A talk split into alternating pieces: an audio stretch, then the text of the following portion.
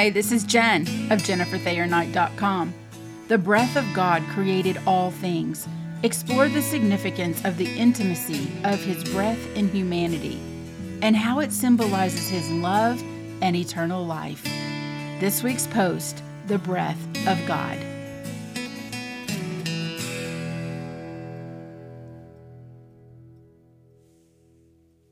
Breath is not something we really like to think about. None of us really wants to feel someone's breath on us. My daughters refuse to go into a cave because they say it's like walking into an enormous mouth and all you feel is the breath. I don't get it, but regardless, they won't go into a cave with me. So, why all this talk about breath? If you open your Bible with me to the first chapter of Genesis, in the second verse, you will find Now the earth was formless and empty, darkness was over the surface of the deep, and the Spirit of God was hovering over the waters. That's from the NIV. This word here for spirit is ruah. The Hebrew word is mostly translated as wind, spirit, or breath. When we think of wind, God's spirit, or his breath hovering over the water, it's a picture that can make our imaginations run wild. If we read the next few words, we find, and God said. Are you here with me for a second? The breath of God put everything into place the sun, the moon, stars, plants, us. We're all created with the breath of God.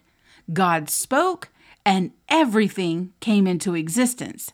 If you can, pause for a moment and think about how powerful this is. Now, if we keep reading and get to chapter 2, we find in verse 7 Then the Lord God formed a man from the dust of the ground and breathed into his nostrils the breath of life, and the man became a living being. God not only spoke humans into being, but he breathed his own breath into us.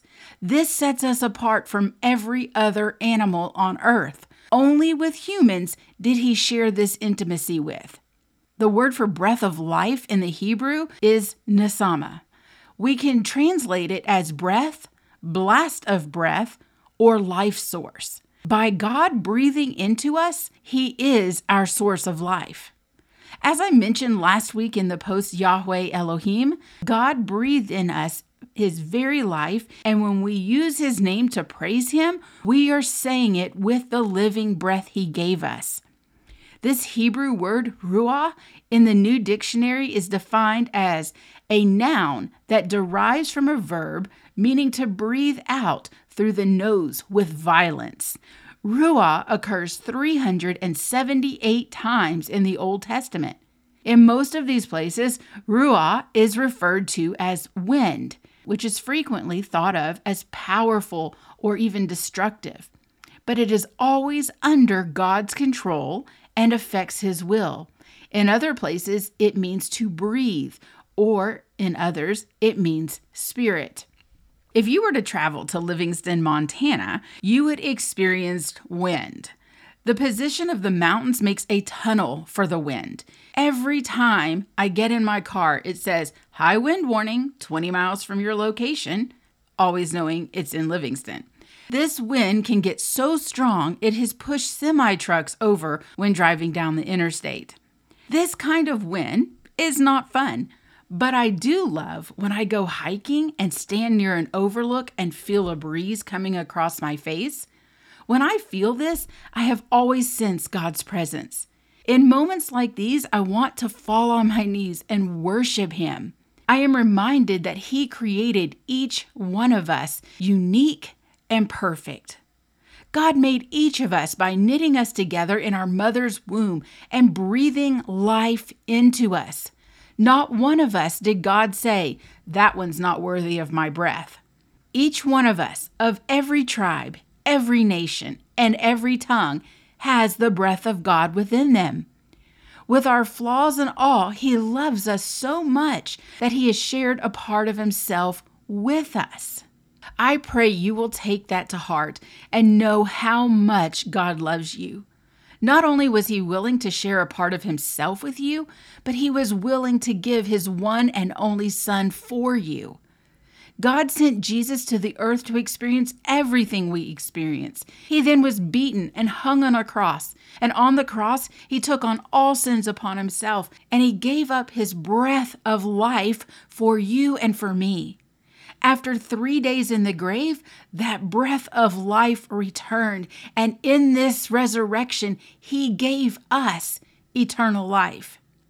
If you have never heard this before or are still having trouble understanding the beauty of this, please reply to me. Please email me, message me, and ask me all the questions you want. I would love to share more with you and pray with you. If you know this for yourself, I celebrate with you. But please do not get comfortable basking in His love and resting in that celebration. Take the love and share it with as many people that will listen. Share with them how the breath that lives in you also lives in them, and He, God, wants them to experience the love He has for them. Matthew 28 19, and this one's from the voice, says, Go out and make disciples in all the nations. Ceremonially wash them through baptism in the name of the triune God, Father, Son, and Holy Spirit. Thank you so much for listening. In the show notes, you will find several links. You will find a link to my contact page where you can connect with me and share your prayer requests with me. You will also find a link for healing scriptures, scriptures that you can pray for yourself or for your loved ones. Again, I would love to pray for you, and thanks for listening.